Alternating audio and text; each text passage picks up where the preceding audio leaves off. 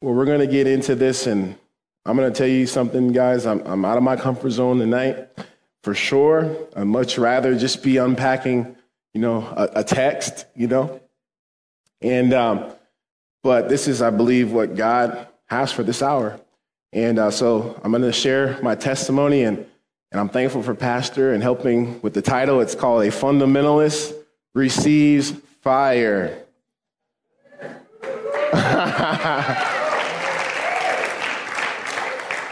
And um, there are only a few things that I love more than hearing how God has worked in someone's life. Like just Reuben, you know, that testimony just it blessed me right now. And uh, if we could all line up tonight, I'm sure we all have a testimony of what God has done, even this week in our lives or in our families.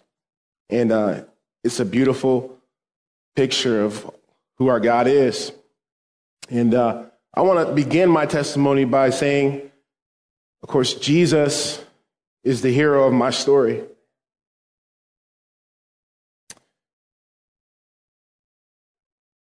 And he's the hero of your story, too.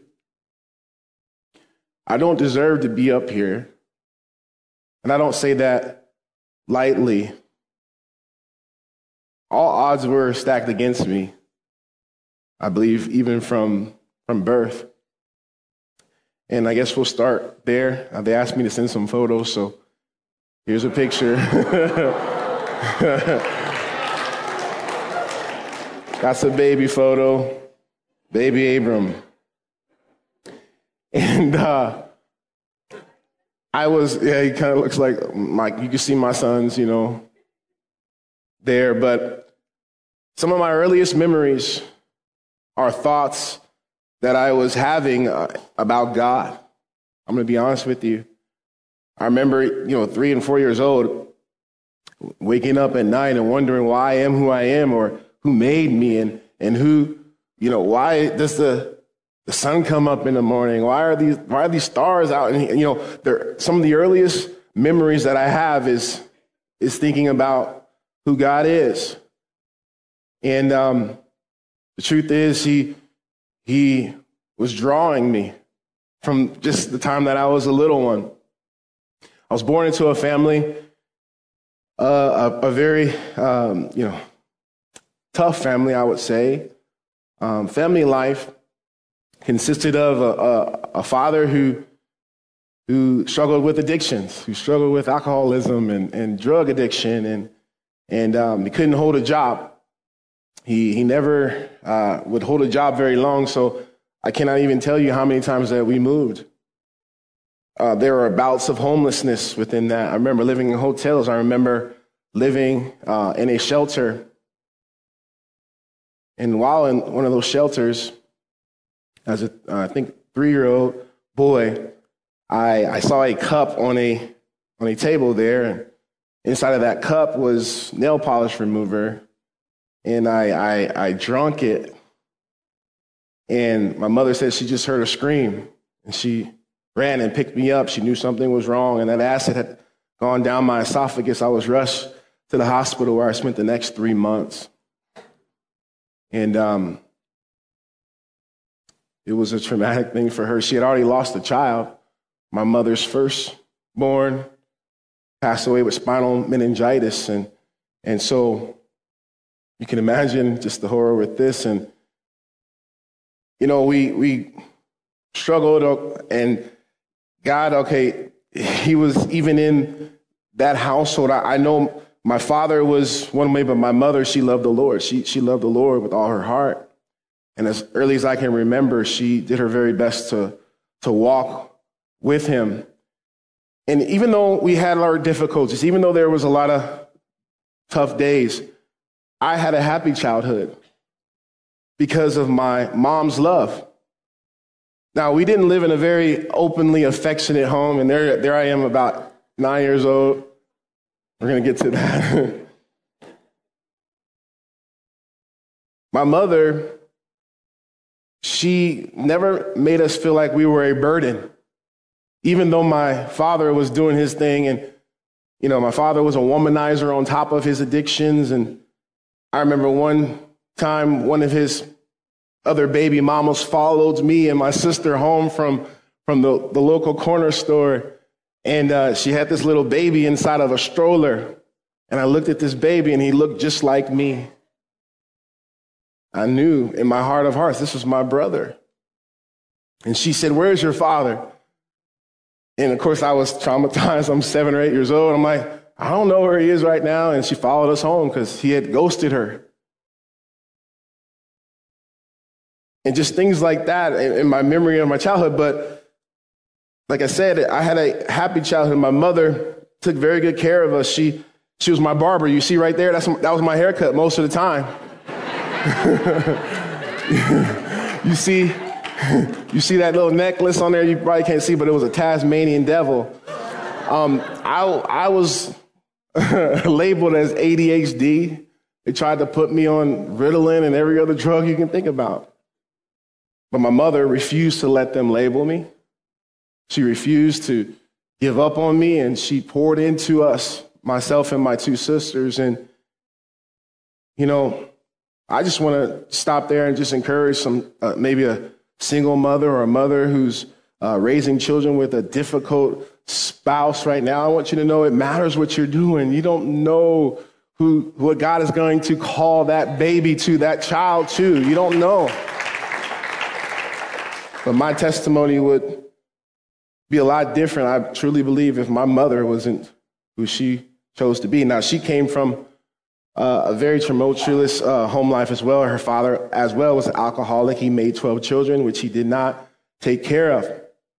And um, so, my childhood, around the time of this picture, is when Jesus saved me. Now, I, I had heard about Jesus. My mother had taught me, and but it was at a summer camp as a nine year old boy where I heard the gospel and understood it for the first time.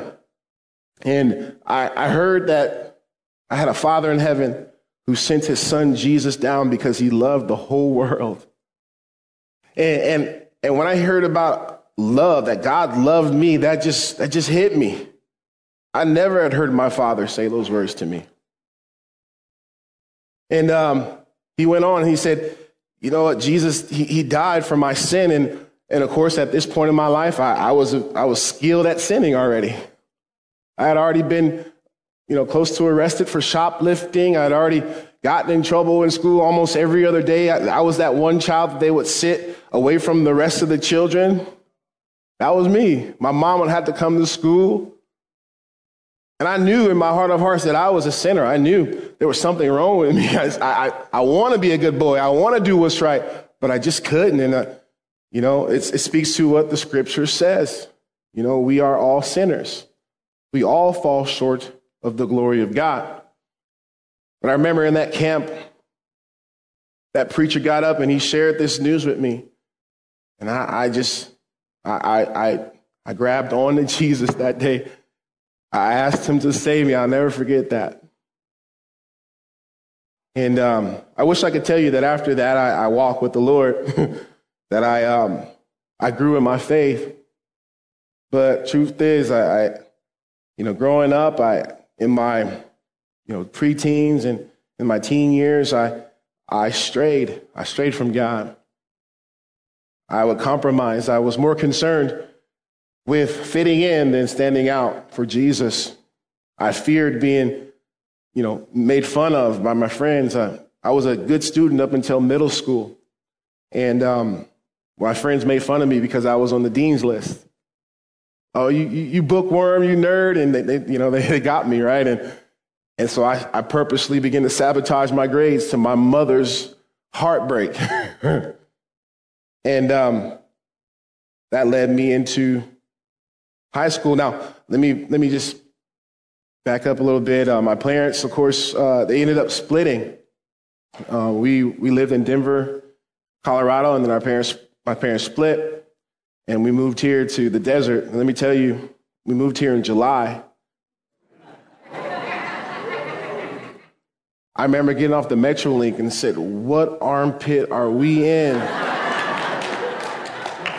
What are you doing to me? Like, and I was already upset. I didn't want to, even though my dad wasn't a great father, I, I didn't want to leave him, you know?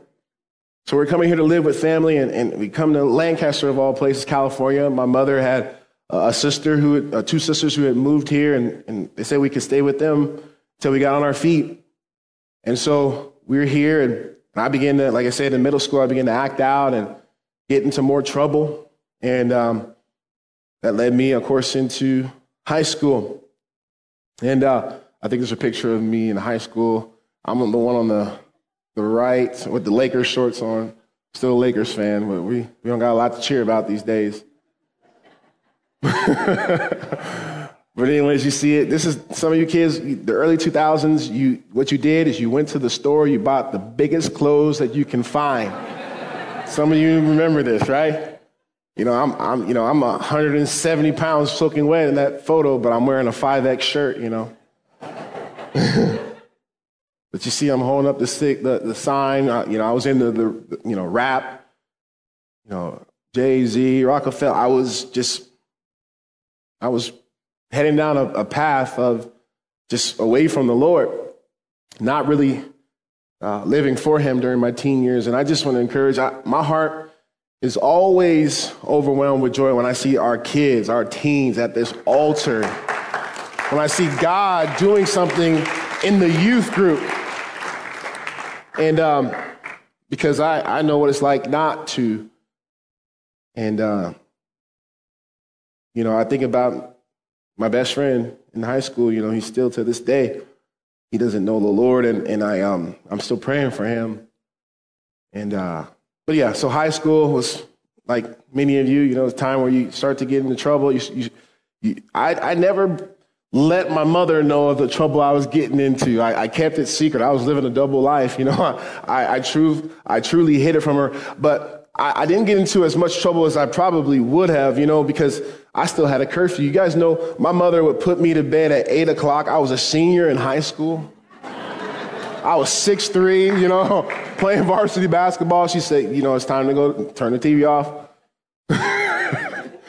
because she was going to wake us up at five in the morning, four in the morning, because we're going to have a family devotion before you go to that public school.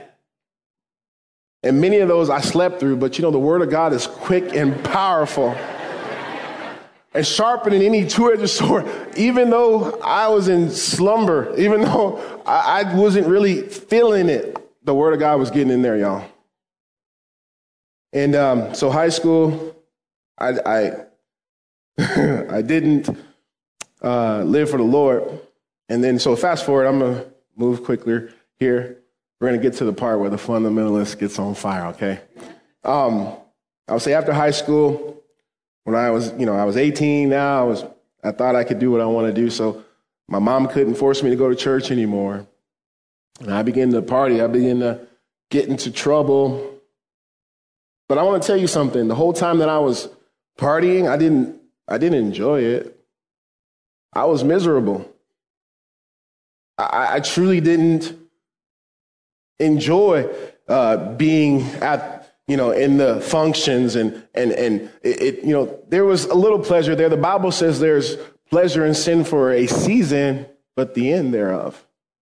And at the end of every night that I go and get get wasted and and, and, and do things I knew and the Holy Spirit was convicting me about, I would always feel uh, uh, just empty. I'd feel uh, depressed. And I'd feel like, why can I be like my friends who are like, they can't wait to do it again tomorrow? Because even during this time, God was drawing me. God, He had a plan for me. Right after high school is when I met my wife.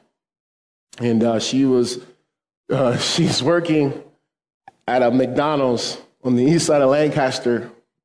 And I, I went through the drive through and I, you know, I turned to hand my money and I look in there and she, I'm like, I thought I saw an angel. she had her hair in these two long braids and I was like, Pocahontas, I, I, I want to be your, your John Smith. Woo. She completely ignored me. I tried to ask her for her name, her number. I went through every time I go through. I would live. I lived on the west side. I was at my friend's house when I went through that drive-through, but I drive from the from the west side to the east side to go to this McDonald's, see if I can catch her. I begin to stalk her. One day, the big thing, you know, in the early 2000s out here, it was the, the movie theater. It's not much more today, but I remember one of those Fast and Furious movies was, was coming out, and, and all the high school and you know the young people would, would go see it. And afterwards, you stand outside and with your 5X T-shirts and your your Air Forces or whatever you you know your your shoe of choice, and you you try to you know holler at the girls, you know. And I remember being out there with a few of my friends, and I'm thinking I'm hot stuff. You know, I'm playing basketball with you know at AVC. Tim is my coach, one of my assistant coaches, and and I see Erica over there, and I'm like, oh man. And you know how it looks, guys. She's in a pack of her friends. That is the most ruthless type of thing, situation you want to have to be in. You have to go in and single her out out of all her friends. And, you know, the desk stares were, they were looking and who is this guy? Like, why are you? And I went up to her and she's looking at me kind of sideways. And, but we had a little brief conversation and I got enough information in that conversation to, to do some work. And I found out we had a mutual friend. And I said to that friend, his name was Mike, Mike Webb, you remember him. And, and I said, hey, Mike, please, brother, put in a good word. Be a reference for me, okay? Help me. Like, you know, she was the only woman that I ever pursued, really. And um, Mike put in a good word, and, and um, she went on, for her, it was a blind date. I knew exactly what I was getting. She didn't remember any of the conversation, anything. So obviously, I didn't make a good first impression. but hey, I won in the end. Hey, we're here.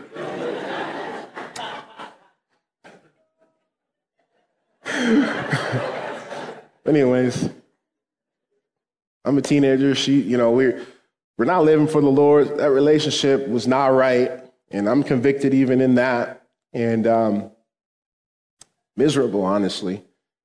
I remember when she went off to college, I, I waited. This, I was such a coward. I waited till she went off to Ohio to call her on the phone and say, hey, I can't do it anymore. And, and I broke her heart. And uh, God, he, he, kept us apart for some years. I'll get back to this in a moment. But anyways, God began to remove things from my life. He began to remove an idol, the main one at that time, which was basketball. I thought I was on my way to the league. I thought I was going to at least, you know, go play D1 somewhere. And, and uh, I, th- I, thought that, you know, that was why I was on the earth. and, and so that's all I poured myself into. But God removed me from, from, removed that out of my life. And I remember kind of spiraling down for a season and just going further into drinking and and uh, not really knowing what God, or not really looking for God, not really going to church, not really uh, seeking the right uh, path, and and just being miserable. And so, fast forward, um, I'm 21 years old, and I think, well, I'm 20 years old. I'm like, well, I'm just working at this dead end job, and you know, washing cars, and you know, partying on the weekend. I need to find something that's worthwhile to do with my life. And so I began to, uh, uh, I thought, you know what? I'll be, I'll be a cop. I'll go be a cop, you know?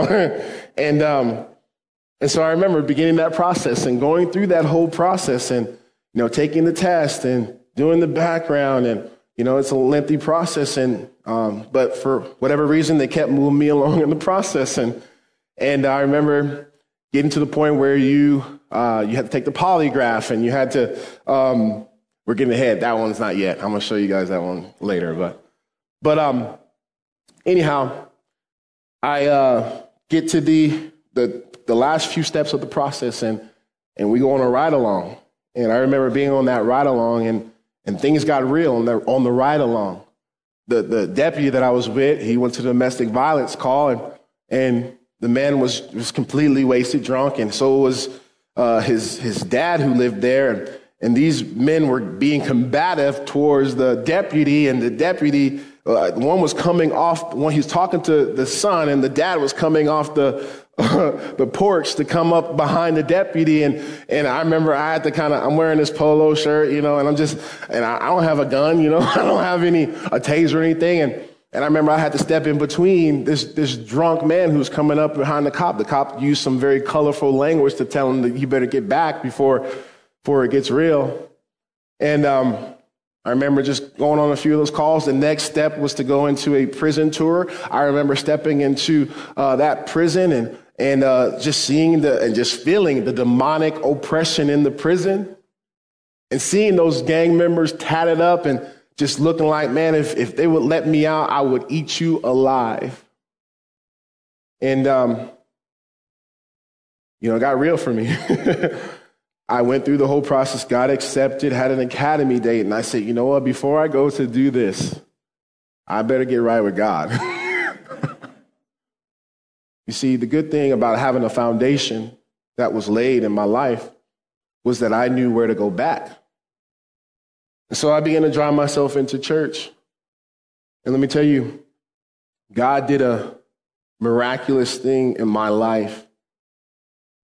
Literally, I remember for my 21st birthday, just getting wasted, coming home and, and just, you know, hugging the toilet and waking my mother up. I was still living with my mom, and, and I, I could just see the disappointment in her eyes that night.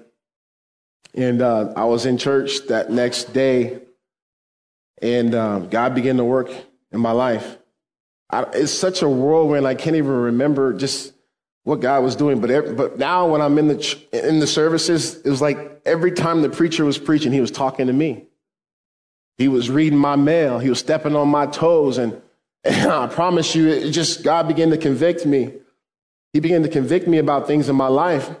And, and you know, one day he just convicted me. It wasn't the preacher, it was him. The Holy Spirit said, Man, that music you're listening to that's talking about, you know, sleeping with women and shooting up the block and doing all these other things and selling drugs, that music that you're listening to, that is not from me. So you know who it's from. Get rid of it. And I, have told you guys a story. I had, I had my gangster car. I had a 94 Lincoln Town car. It was so clean. I should have put a picture up there. with with 15 inch subwoofers in the back, and you know I had the tweeters and the Alpine deck, and you know I put a lot of money into this system. You know it cost more than my car. and uh, so it was, you know, like God, are you are you are you serious? And and he just kept impressing upon me. So I took all those CDs, he, and first thought was to sell them or give them to someone, but he said, No, I want you to find a dumpster and put it in there. And I did that. I remember it seemed like the word of God began to be amplified. Like when I would go to church or read my Bible at this time. And this is all happening in a 30 day period. And I just want to tell you, and I want to move forward quickly, but I'm going to tell you within 30 days, I was leaving the club. Within 30 days, I was enrolling in seminary. It was all God. I remember calling the recruiter saying, Hey, I'm not coming for the academy coming up. And he said, Are you crazy? he said, You know what? Whatever. If you want to waste your time, you know, fine. You know, and, and I remember he being, being upset, like, You wasted our time, you know. And I, um, but I went to seminary. I didn't know what God was going to do with me. I didn't, I didn't, I didn't think that he was going to use me. I, I just, I wanted to know more. I just wanted to get closer to him was my desire. So I enrolled into this seminary, a very conservative, fundamental um, type of seminary. And um, you know, being there, you're in you're in class every day. Of course, you have chapel every day, five days a week. You got church on Sunday. So I'm just getting like just sandblasted with preaching. but I couldn't get enough of it. The word of God became just you know, my food for a while. I, I, begin to devour the Word of God and, and, and the seminary uh, readings, and I just begin to, and I never was a, a reader much before, and God just began to do a work in my life. And I remember uh, the day that He called me to preach, I remember sitting in the lobby there at, in between the class, and I was reading in Matthew 4. I think we have that verse, Matthew 4, verses 18 through 19. And it says this. Jesus walking by the Sea of Galilee, he saw two brothers, Simon called Peter and Andrew, his brother, casting a net into the sea, for they were fishermen. Then he said to them, Follow me, and I will make you fishers of men. In that, that portion, follow me, and I will make you a fisher of men. That is the verse that God spoke to my spirit with and said, That's what I have for you. You've been wondering what your purpose is since you were a little boy. And that's what I have for you. And I remember being terrified because I, I the, my most fearful thing to do is to speak in front of people. I said, God, if, if this is you, this is, Lord, I know it isn't me. I, I believe this is you. God, you're going to have to, you're going to have to do this. I, and I knew very little about, you know, the Lord at this time, but I, knew that if I were to fulfill what God was calling me to, to do, it would be Him working in me. So I'm in this conservative fundamental uh, seminary, and, and I'm thankful for that seminary because, like I said, they immersed me in the Word of God. They also put a heart of in for the lost. They also emphasized evangelism, and we used to call it we call it soul winning. Anybody who grew up in a church like that? And um, so every week we did ministry. We knocked on doors. God put me on a bus route where I would pick up children, underprivileged children. I still don't understand how that ministry worked. I was a complete stranger. I go knock on doors. I say, hey, I'm from such and such church, and I, I want to uh, pick your kids up and take them with me on this big bus that has no seat belts. and sometimes we'd be over capacity a lot of the times. And, and, you know, we're going to throw candy at them. We're going to do all these things. We're going to sing songs. We're going to have fun. And then we're going to take them to the church and we're going to, you know, we're going to preach to them. And uh, parents would sign that paper you know, and let us take their kids. Like, I'm like, wow, how does this work? It's only God. or just parents just need a break or whatever it might be. but I thank God for the bus ministry. Many, many, many children were led to Jesus Christ. And, and I learned how I got my preaching legs on that bus. You know, I would preach to those little kids, you know. And if you can preach to kids, you can preach pretty much to anybody. And um, I'm still a simple preacher. That's, that's, I think, one of the things that God ingrained in me at that time. Like, do not preach these deep theological, uh, you know, sermons. You know, I don't try to use the big you know, words, a hypostatic union, or don't talk about pre-millennial and all. I mean, you talk about those things, but don't try to get up and show off, you know, just preach Jesus. And um, yeah, so I'm in seminary. God is chipping away at me. And um, I'm in my final year of seminary when someone comes back into my life. Well, let's show the, the basketball picture. While in seminary, I, you know, I played basketball. God gave me back something. I want to just start, just let me say this. And I, when you delight yourself in the Lord, He will give you the desires of your heart. I want to say that. Now, does that mean everything? Oh, you say, well, I'm desiring that Lamborghini truck, Pastor, you know. it's not everything. It's not just a, you know, blanket statement, but I truly believe God allowed me, uh, because I was pursuing Him, because I was seeking Him, He allowed me to play basketball for, for two more seasons. And I had a lot of fun doing that. And, and you know, um, so in seminary, that was my, my schedule was crazy. School, work after school, practice was from 9 to 11 p.m. Oh, there were nights where, you know, I wanted to run out of the gym and not come back ever again. You know, it was one of the hardest things I ever did, but but it taught me something. It taught me how to, you know, stick to something, how to how to finish. And um, so anyway, so my last year of seminary, someone comes back into my life. It's my wife. Actually, I saw her at uh, at Walmart, and uh, when I saw her, every emotion, every like, it just all flooded me. I, I I fell in love with her once again. But the truth is, Facebook had come out. I'd been stalking her for a while.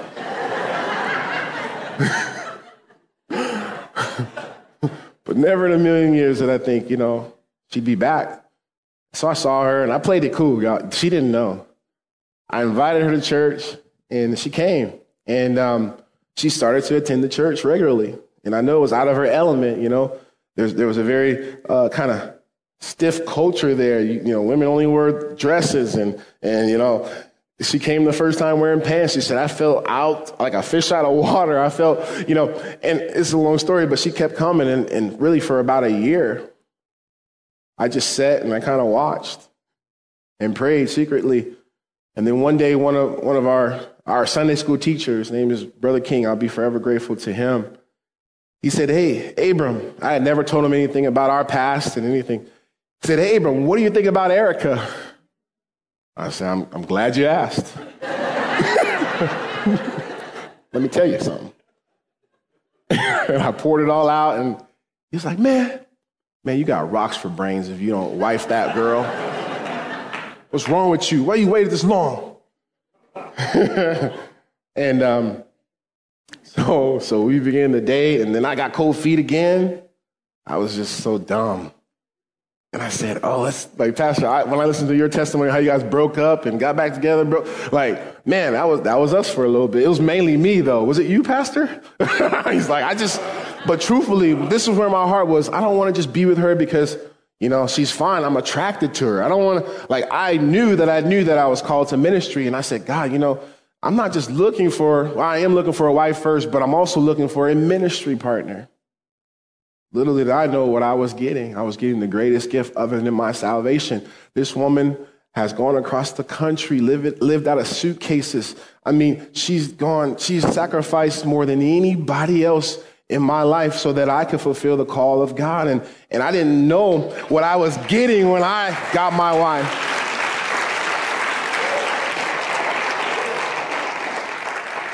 So we were married, you know, in about eight months, you know. We didn't take a long time. When you know, you know.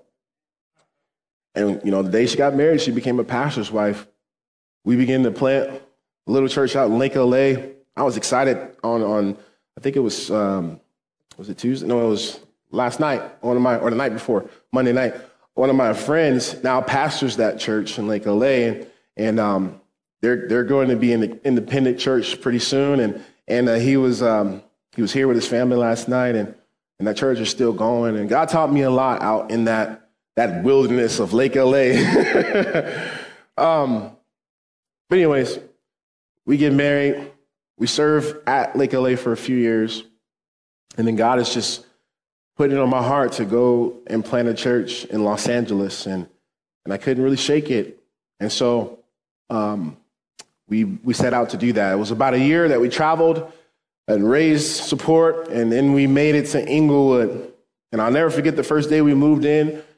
My wife was at Target getting some things, and um, I heard gunshots across the street. And I'm like, I'm not going to tell her about that when she gets back. what neighborhood did I have? We were in a little off of eucalyptus and you know and and we were we were down in we were in the hood honestly but god had put it in my heart to go there and so we did that. I, I we moved there in september of 2015 we launched the church in january of 2016 so i think we have a picture of that like our first service. That was our first service and it was new heights baptist church and we were meeting in a middle school. That middle school was $400 an hour to rent. And um, little did I know, you know, we, we had raised some support, but we, we did not raise nearly enough because LA is a different animal, right? and this was, you know, seven years ago, so it's, it's a lot worse now. And so I just remember from day one, just that struggle of trying to plant a church where you, you're it. you know, everything falls on your shoulders and, and, and, and just the pressure of that, it was constant and the financial pressures and you know really i wasn't a good person honestly i, I it, it, it, spilled over into my marriage and and you know when you try to do the work of god without the power of the spirit it is the most frustrating thing you will ever try to do many christians are the most miserable of people because they don't have the fruit of the spirit and i truly was miserable once again here i am serving God. Here I am trying to fulfill his call in my life.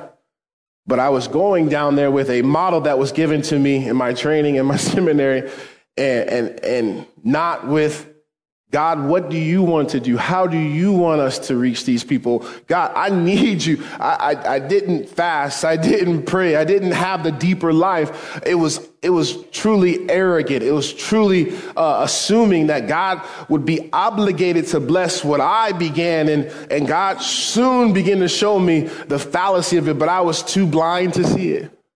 On that first day, we had over like 140 people there. And, you know, that went down really quickly. And um, within about a year, year or so, you know, we're lucky if we had 30 people in the services. I'm preaching my heart out, but there was little fruit. And the financial struggles continued. My life began to unravel. I was secretly sneaking off and drinking to numb myself. The enemy was trying to get me to go off the deep end, tempting me in areas that I hadn't been tempted in before. I'm telling you, I was in his crosshairs and I was, uh, I was very close to going off the deep end. And I remember just all of it coming to a head. I talked about it uh, the, other, the other night in the sermon how, you know, Erica and I were having a, a very rough patch. She had had, we've gone through so much you know, marriage is hard, you know, but you add ministry in it. Then we had gone through, like, yeah, you have ministry to it. Phil knows, yeah. My wife had gone through a miscarriage. I remember ectopic, pregnancy, and, and um, you know, for, for literally months, just, just not herself. And here I am struggling. I can't help her. And I'm just getting more frustrated and, and just can't tell you the dark place that I was in.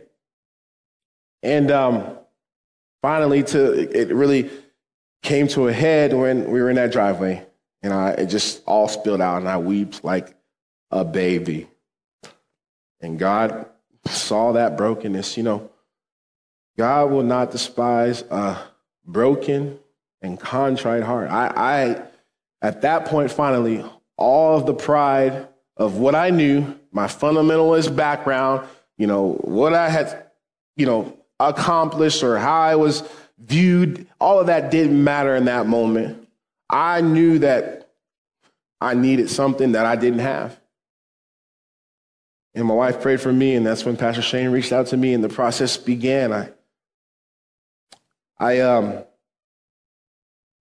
at that point, I began to, for the church, I was doing a study because I was going to preach through the book of Acts.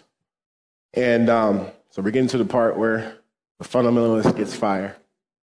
And so I'm going to preach through the book of Acts, and you know, I, I'm reading through the book of Acts, and for some reason, God be, began to speak to me about the Spirit's work. How God told the church, hey, you guys don't leave this room until the promise comes. The power of the Holy Spirit. And, and the explosion of the church once the Spirit of God was, was filling these men and how Peter stood up on that day of Pentecost. The Bible says he was filled with the Spirit. And he preached, and 3,000 people were saved and baptized. And, and a part of me was like, man, like when I preach, nobody gets saved. When I preach, you know, it's like, know, and I'm like, God, what am I, am I missing that? I began reading biographies, Amy Carmichael, D.L. Moody. I found a little booklet, Why God Used D.L. Moody. I began to read these things, and I remember making an appointment with the pastor in Canoga Park, who was a friend of mine. He'd let me come and preach for him, and he'd feed me, and you know, he'd bless me. And I love this man. I still love this man. And and uh, I remember asking him at that at lunch after preaching in their chapel one day. I said, "Hey, uh, have you ever heard of this term, the fullness of the Spirit, the baptism of the Spirit? He's like, Yeah, I've heard of it. It's, it's, it's used mostly in charismatic cir- circles, but you know, you know, you know where we stand on that. We believe that at the moment you're saved, you get all the Spirit you're going to get. I said, Oh, okay, all right. And I left it alone. But I began to read and, and, and, and see that there, there's something, and I knew it in my own life, there was something missing. I remember going and doing a wedding for a friend of a friend. And my wife and I were at this wedding. At this time, honestly, we were still thinking about, even though Pastor had reached out to me, I was still thinking about uh, shutting the church down and moving to Chicago and, and taking a, a pastorate there with this, this pastor I had known. And um, we were really seriously thinking about it and considering it. And we were talking about it on the drive down to, um, I think it was um, Murrieta area. Uh, and so we get to the wedding, and before the wedding, we meet the parents of the, the bride. And she says, she looks at me and my wife in the eyes. She says to us, she says, I don't know if this means anything to you, but God is telling me to tell you not to move. And conservative, fundamental me was like, oh, woman, you know, just still, even though I'm like, we are thinking of moving. That's what we were talking about the whole way down. That's what we're thinking about when we get home. What are we going to do? And my wife just, her jaw is open. and she's like, God said to stay put. She reminded me of that. I, I totally forgot about that. So we're at this wedding, and, and God gives us, I think, a prophetic word. I still wasn't listening to God because I was still planning to move. But the pastor calls me up a day or two after we, we get home from this wedding. He says, You know what? hey, I want you to still come, but I'm leaving. I'm taking a church in Arizona. And I'm like, no, no, fam, that doesn't sound right. I, I, can't. What mess are you leaving for me? You know, I'm already shell shocked trying to plant this church in LA. And so I remember God shutting that door when I wouldn't listen to him. And so God is just chipping away at me. And I remember as God began to show me things and reveal things about myself and what I had neglected in, in, in, walking with him and how I did not have the fullness of the Spirit. And, and, and you know, I, I, began more and more to, dis, to, to, to want to break the chains of, of how can I say it, the, the, uh, the allegiance that I had to this certain group. The more I, I looked into it and I cursed pastors, you know, he's emailing me, we're talking, and we're thinking like, what, what, what does this look like? Why you know, there's a reason why God brought us together. And, um, but God more and more began to reveal to me, I, I, and my wife as well, that he's probably going to bring us back to this desert. Now, let me tell you, it's the most humbling thing that could have happened to me because, you know, we're, we're back in town and people from our church see us at Costco. I remember for the first year, I'm avoiding all those people from my former church. Like I see them around way. Oh, I'm just, I don't want to have to explain this story of why or what's going on. And, but I remember God put it on our heart. And after about three uh, days of fasting, he confirmed that we were to come to West Side. Let me back up. I, he, God really confirmed it when I came to preach the first time. And the Spirit of God was in this place. Now I know what, what was going on. That day I didn't really quite understand. Like, what is this that I'm feeling in my like? Why is this? What am I feeling in here? From the time we stepped on campus, God began to get up and I'm preaching, and there's a liberty I hadn't experienced in years. And just the worship's going, and just you know, pastors off on vacation somewhere by a lake, fly fishing, you know. and I'm here and just God is doing it, you know, because it's not about a man. I want you guys to understand that it's not about us. It's not about me. It's not about, this isn't about, and I'm telling my testimony tonight so you guys can understand. It's not, it's not about me. It's about the hero of all of our story, Jesus. And so we get here, you know, I take a job, we're coming here, and, I, you know, God is just doing the work. He's chipping away at me week by week. He still has to humble me more, break off that those those those chains that were holding me. And I remember it was a process. And God used some difficult circumstances to humble me further. I remember having to call pastor and say, "Hey, I need some help financially. I need some help, pastor." Like, and this that hurt me. You know, I was so prideful. And uh, but God was breaking away. I remember my wife and I, I had to I'm gonna tell this story. My wife came to me and we, we were struggling, trying to just balance everything when we got back here.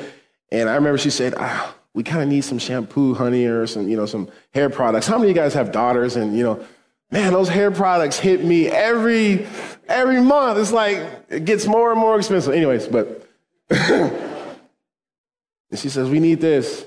I was like, I don't got any money.